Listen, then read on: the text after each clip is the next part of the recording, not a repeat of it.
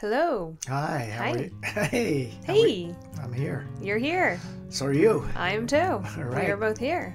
We are both recording for the Family Crime Cast. Yes. Hello, indeed. everybody. Welcome to the Family Crime Cast podcast. We are your host. I'm Mariah Honecker. And I'm Bob Honecker.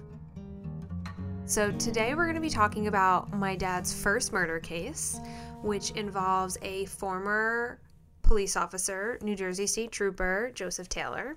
Joseph Taylor was going through a recent breakup with a woman, Jackie Alston. Before we get too far into the case and about the incident that took place, First, I want to go back to where it all began. So let's go a little bit into that. Let's talk about Jackie Alston and Joseph Taylor. What was their relationship? All right. Well, they had initially a dating relationship, and eventually Joseph Taylor moved in with Jackie Alston in Neptune, New Jersey. Uh, they had lived together for over a year, maybe almost close to two years. And then in October of 1983, the relationship started to sour. Jackie Alston indicated to Joseph Taylor that she thought the relationship um, should end. However, they remained together um, up until February 15th of 1984 when Joseph Taylor moved out. He always had hopes of rekindling the relationship and getting back with her. And it was only a three week period of time between when he moved out and when the homicide occurred. Okay, so let's get into the homicide that occurred. So basically, on the day that it happened, I believe Joseph Taylor showed up to Jackie Alston's home. And when he arrived, he discovered that she was moving on. She was hanging out with a man, Gardner Anthony Stewart is his name, but uh, known to go by Tony. She was hanging out with this new guy, Tony, and it was actually a former friend of Joseph Taylor's. So this did not make him happy, and he proceeded to start making threatening phone calls. He was just showing up unannounced. I think he called her at one point and said, If you two continue this, you'll both be dead.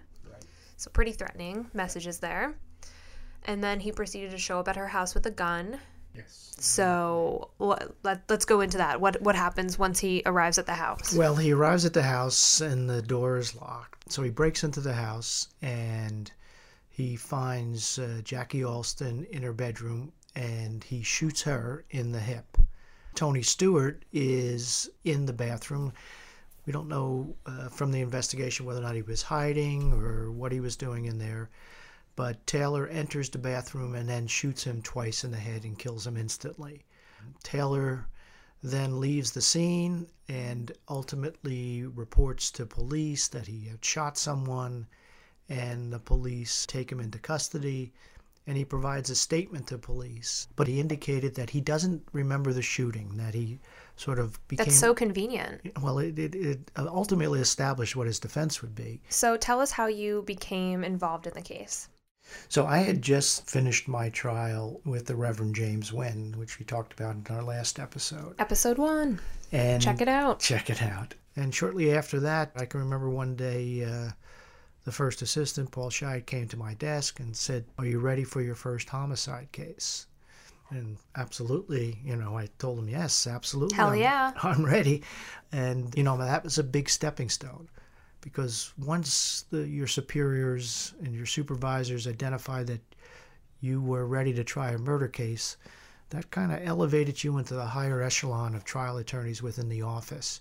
So I was eager to have the opportunity to do that case. I was uh, honored that they had had enough confidence in me to think that I could handle that type of case, and I was honored to get the case. So, this wasn't just your first murder case. I mean, that's obviously, you know, a big stepping stone, a lot of responsibility, but it was also your first death penalty case, right? That's correct. You know, the death penalty was reinstituted in New Jersey in 1982, so it was fairly new in March of 1984 when this homicide occurred. And this case was screened by the Death Penalty Committee to be a death eligible case. So now it was an added factor. Not only would I be trying to establish the guilt of Joseph Taylor in the case, But if he was to be found guilty of murder, then I would proceed to a second phase of the case, the penalty phase, where a jury would be asked to decide whether or not he should be subject to the death penalty. So, what determines whether or not a case is a death penalty case? Well, at the time, you had to establish what was known as aggravating factors. There were many aggravating factors that made a case death eligible, as, as they were called back then you know, if you murdered a police officer, if you had, if you hired somebody to murder somebody, a death of a child. But the most uh, common one was a felony murder. That if someone committed a, a murder during the course of a felony, a robbery, or a burglary, then that was an aggravating factor that made a case death eligible. So, for this case specifically, Joseph Taylor entered the home. It wasn't his home, so breaking and entering, burglary could all be, you know, justified for that. And then he committed a murder. That's correct. This was an aggravated factor of felony murder where burglary was the underlying felony and a murder occurred during the course of that felony. So let's talk about the death penalty because it, it is a complicated issue and, you know, everybody has different opinions on it. What did you feel about it at well, the time? I, I was not opposed to the death penalty. I believed that in the appropriate case, a jury should be allowed to decide whether someone should face the ultimate penalty. And as a matter of fact, I remember Paul Scheid indicating to me and asked me what my views were on the death penalty and if I would have any problem trying this type of case. And I told him no, I did not have any reservation about trying this type of case. It was ultimately up to the jury. We would present the evidence, and if a jury decided to impose the death penalty, then that was their decision. So uh, I was prepared to do that. Listen, the death penalty is reserved for certain cases. Mm-hmm. You know, usually the most heinous and uh, the most troubling type of cases where a murder is committed. I mean, you can think of Timothy McVeigh, mm-hmm. you can think of Ted Bundy, mm-hmm. uh, you can think of cases where juries ultimately came back with a verdict uh, of the death penalty. And so uh, my position was that if a case met the aggravating factors, and was truly a case that warranted it. I think there was another factor that also had to come into play whether or not, in spite of the aggravating factors, if this case warranted a death penalty. So I told him that and and took uh, charge of the case. Yeah, I feel really conflicted about the death penalty sometimes. There's, you know, I do think it is antiquated and I do feel like it is a form of cruel and unusual punishment. But as you mentioned Ted Bundy, then I think of him and I think of, you know, all the awful things that he did to women and, you know, killing them, mutilating them, kidnapping them, torturing them. He even like broke out of prison and went on a rampage and did it again. And when I I know that he's somebody who would have never stopped. Right, but I think you're right, uh, Mariah. And since one of the, the problems with the death penalty as it evolved in New Jersey mm-hmm. was that no one received the death penalty and the appeals dragged on. And ultimately in 2007, the death penalty was abolished. Mm-hmm. Uh, so currently in New Jersey, there is no death penalty. I think maybe 18 states or so have abolished the death penalty. Mm-hmm. Um, but there's always calls when you have a certain case mm-hmm. to reinstitute the death penalty. Whether or not that happens is up to the legislature. Yeah, and I'm certainly not, you know, batting my eyelashes that Ted Bundy was executed. That sucker can fry in hell for all I care. All right, so let's talk about the trial. This trial, I guess, wasn't really a matter of who had done it. Like Joseph Taylor had done it. He had even turned himself in and confessed. So, what were you trying to prove at the trial? Well, even though he did confess and even though he did turn himself in, the state is still obligated to prove each and every element beyond a reasonable doubt. So it was not a case of who done it.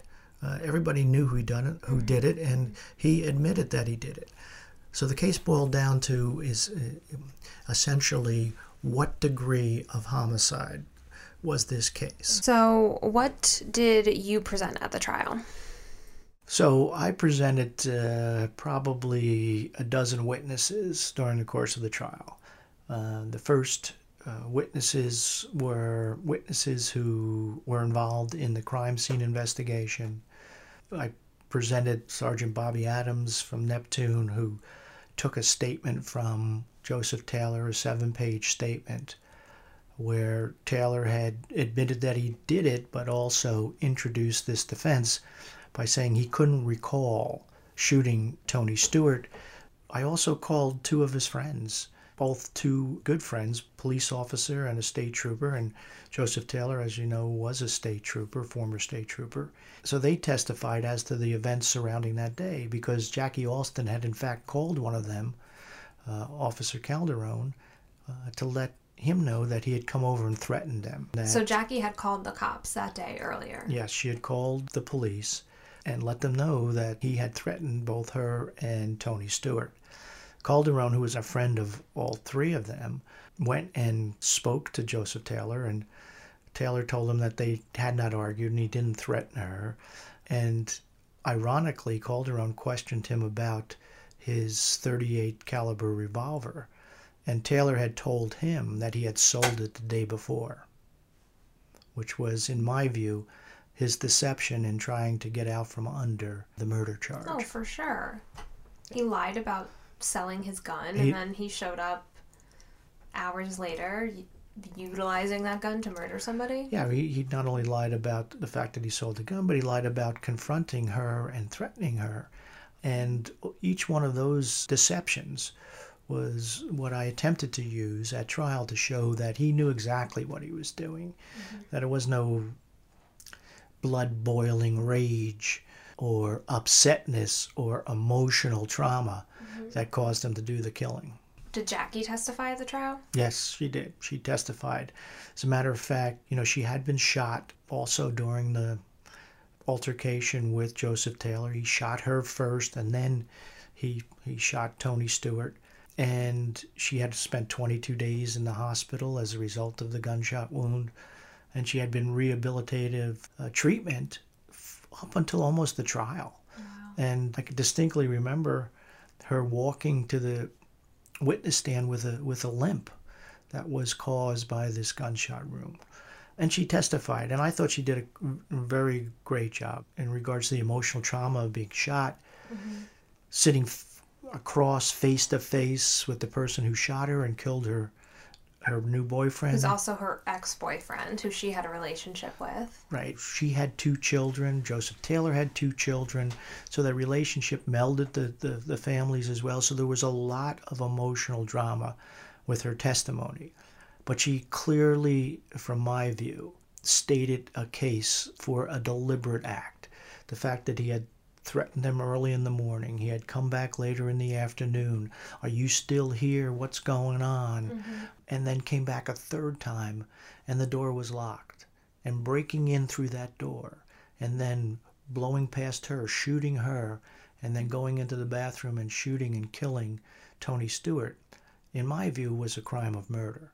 The defense, on the other hand, painted a completely different picture. So what did the defense present at the trial? So the defense presented what was what is known as a passion provocation uh, manslaughter.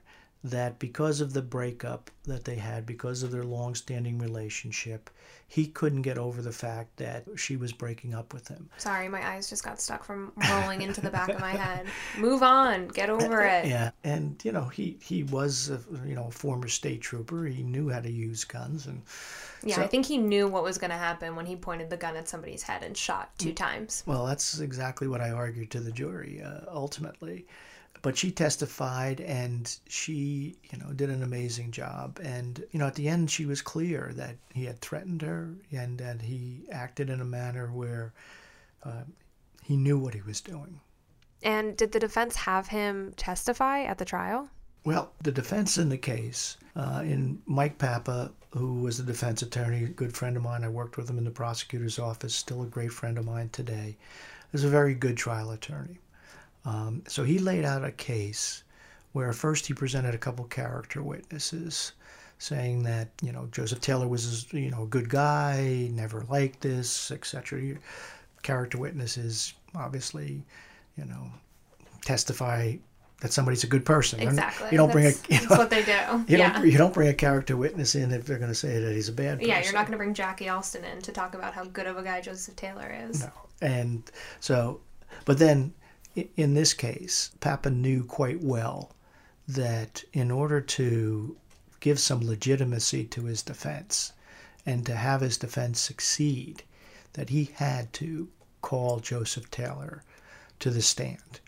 Now, Taylor, former state trooper, trained in testimony, trained in answering questions, trained in asking questions, came across as a very calm and deliberate person. Uh, well dressed.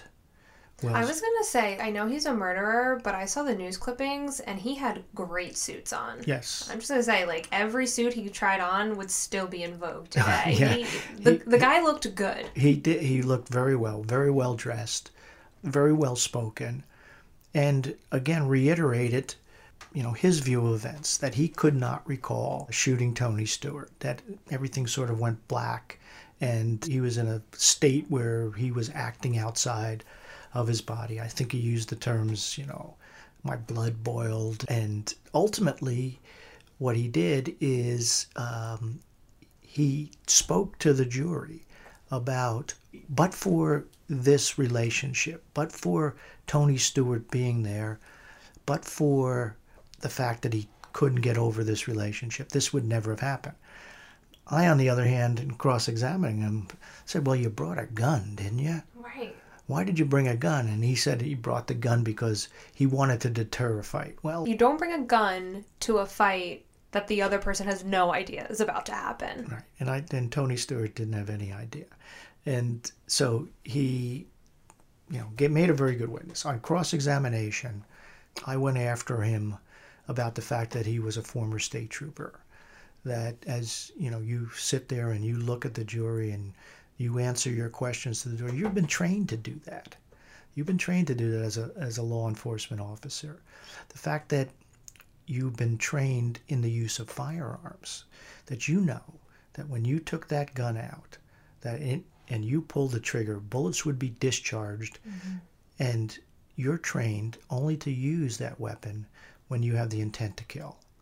And that's exactly what happened in this case. Of course, he said no, but I got the, the point across, at least I thought I did, the point across that this was a deliberate act. Mm-hmm. That just because he was upset with the fact that there was a breakup with Jackie Alston, that that translated not into a, a, a, a do not recall state, that translated into anger. Mm-hmm. And that anger of the fact that someone had come in and taken his place, that someone now presented an obstacle to his getting back to Jackie Alston. Mm-hmm. That's the reason he killed Tony Stewart.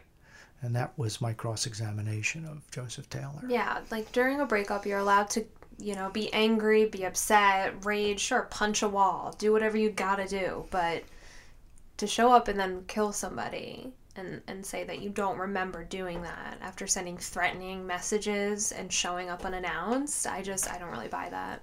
Right. And uh, so that was the last witness in the trial. He was the last witness in the trial. Did he seem remorseful? Um, I would say no. Mm-hmm. I would say no. I think he was more cool, calm, and collected than remorseful.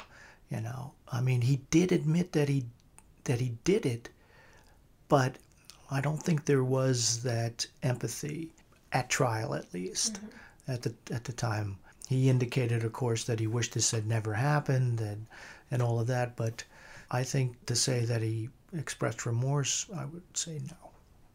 So, what were the summations on both your parts? So, again, Mike Papa summed up first and basically he outlined a theme of a tragic uh, commingling of passion, love, and violence, mm-hmm. and that this would not have occurred but for this relationship going bad. And put yourself in that place. You know, if you were the person in Joseph Taylor's shoes and you were in love with this woman and now she was in your view she was sleeping with someone else although that never really happened that they hadn't gotten that far in their relationship they're just yet. hanging out they just started together but he did outline a very good case to question reasonable doubt.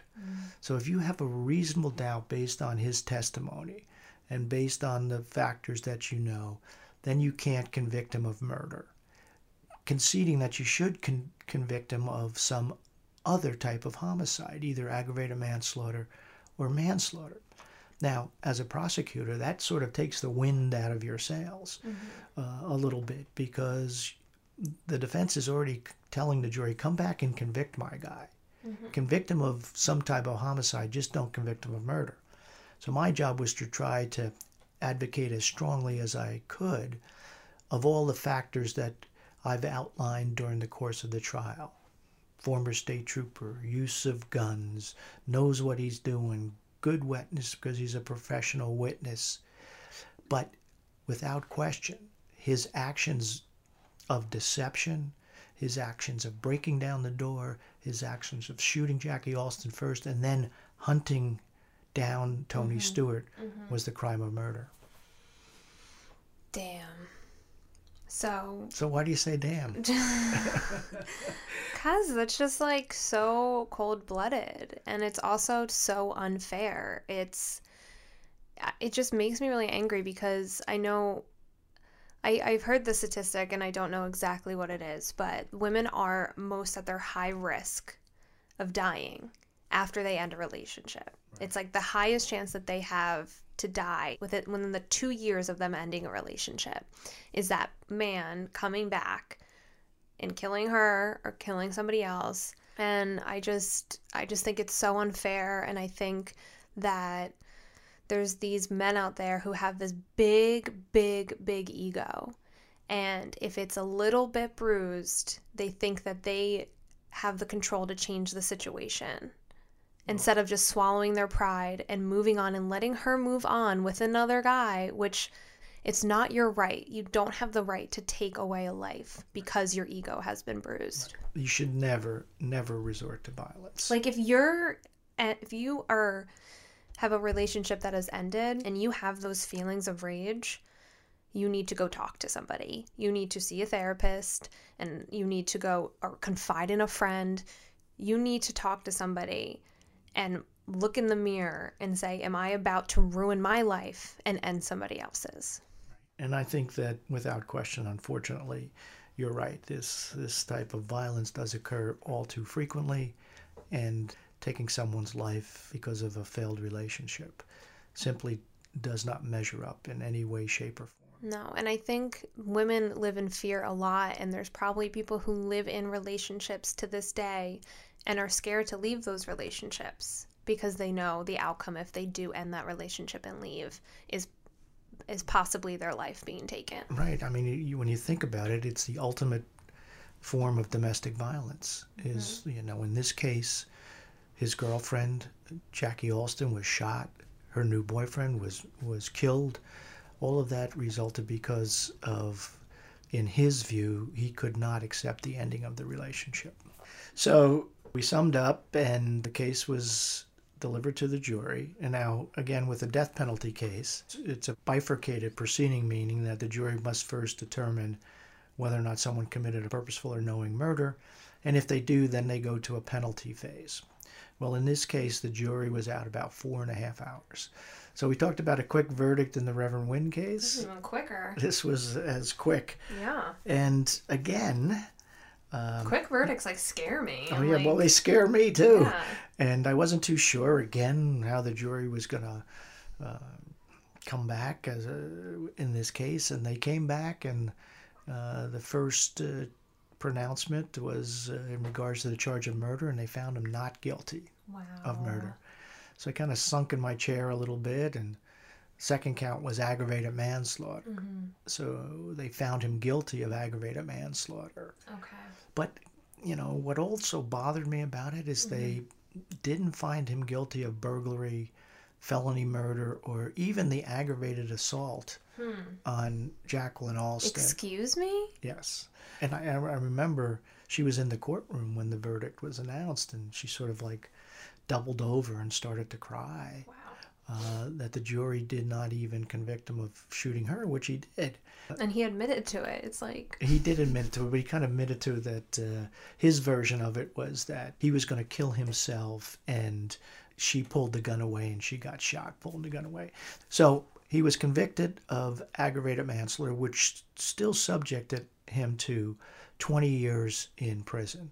Uh, so this was in October of 1984. So from March when it happened to mm-hmm. October, that was a fairly quick period of time from time of incident to time of verdict. I don't think you get that today with many criminal cases. So he remained in jail until he was sentenced. And then Judge Cunningham, Donald Cunningham, was the judge in the case, mm-hmm. sentenced him to 20 years New Jersey wow. State Prison okay. With 10 years before he would be eligible for parole. So there was some penalty, mm-hmm. not the penalty I wanted. Right. I mean, listen, in retrospect, I've looked at this case because I've sort of wanted to, you know, learn from each case that you try. Mm-hmm. Uh, and there's a couple things I learned from the case. I learned, number one, that this probably really wasn't a death penalty case, mm-hmm. that it should have been charged as a murder case without the penalty. I think the jury compromised. Yeah, as much as I think what he did was absolutely wrong and he deserved to face justice for it, it doesn't feel like a death penalty case to me right? And the jurors are smart. You know, they know when prosecutors overcharge. Mm-hmm. And I think pursuing the death penalty case, you know, because each juror had to be qualified mm-hmm. about their opinions on the death penalty. So they knew what was going on, they knew the facts of the case. Mm-hmm. Um, and I think a, a main reason why, at least in my view, that they didn't return a, a, guilty verdict on the murder charge because then they would have to go to the penalty phase. And mm-hmm. I think they saw too that this was not a true death penalty case. Uh, so they compromised. Uh, so they aggravated manslaughter, which exposed them to a significant amount of time in jail. And how much time did he ultimately serve? 10 years. You know, he served 10 years before he was ultimately released. I, I do struggle with that 10 years. I just, I think about, you know, Tony Stewart's family. I think about Jackie Alston, the, the trauma that she suffered. I just hope that during that time he was able to reflect and able to change. And I mean, he's out now, right? Yeah, he's out. Um, you know, I, I, think that there was a great uh, empathy on my part also for the Stewart family, mm-hmm. losing son and brother. And I think also that the sentence probably, you know, did not fit the crime, what happened. Mm-hmm. But I had an opportunity to talk to his attorney recently, and after he served his sentence, he was recruited by the Department of Corrections to deal with individuals who are about to be released and to society, reenter into society, and worked with them so they would have a uh, easier transition back into society because it's a difficult proposition to leave jail and come back in. Tough to get a job, tough to move forward with your life. Uh, and you certainly don't want anybody to slide back into crime once they're released from prison. So, yeah, I certainly love to hear that he was able to, after he served his time, come back and help other inmates who are going to be rehabilitated in society and and I think that is a good thing to come out of this. Yeah, I think ultimately, in spite of this, you know, very difficult tragedy, that there hopefully was some positive things that came out of it. Absolutely. All right, I think that's a great place to end it. Thanks for tuning in to our episode about Joseph Taylor, my dad's first murder case. You can find us on Instagram, Family Crimecast is our handle. Our Gmail is familycrimecast at gmail.com. Feel free to shoot us a line and just uh, tell us what you think, ask any questions. We might do a segment on here where we answer some of your questions. So feel free to reach out, and uh, thanks for tuning in. Thanks. Love you, Ryan. I love you too, Dad.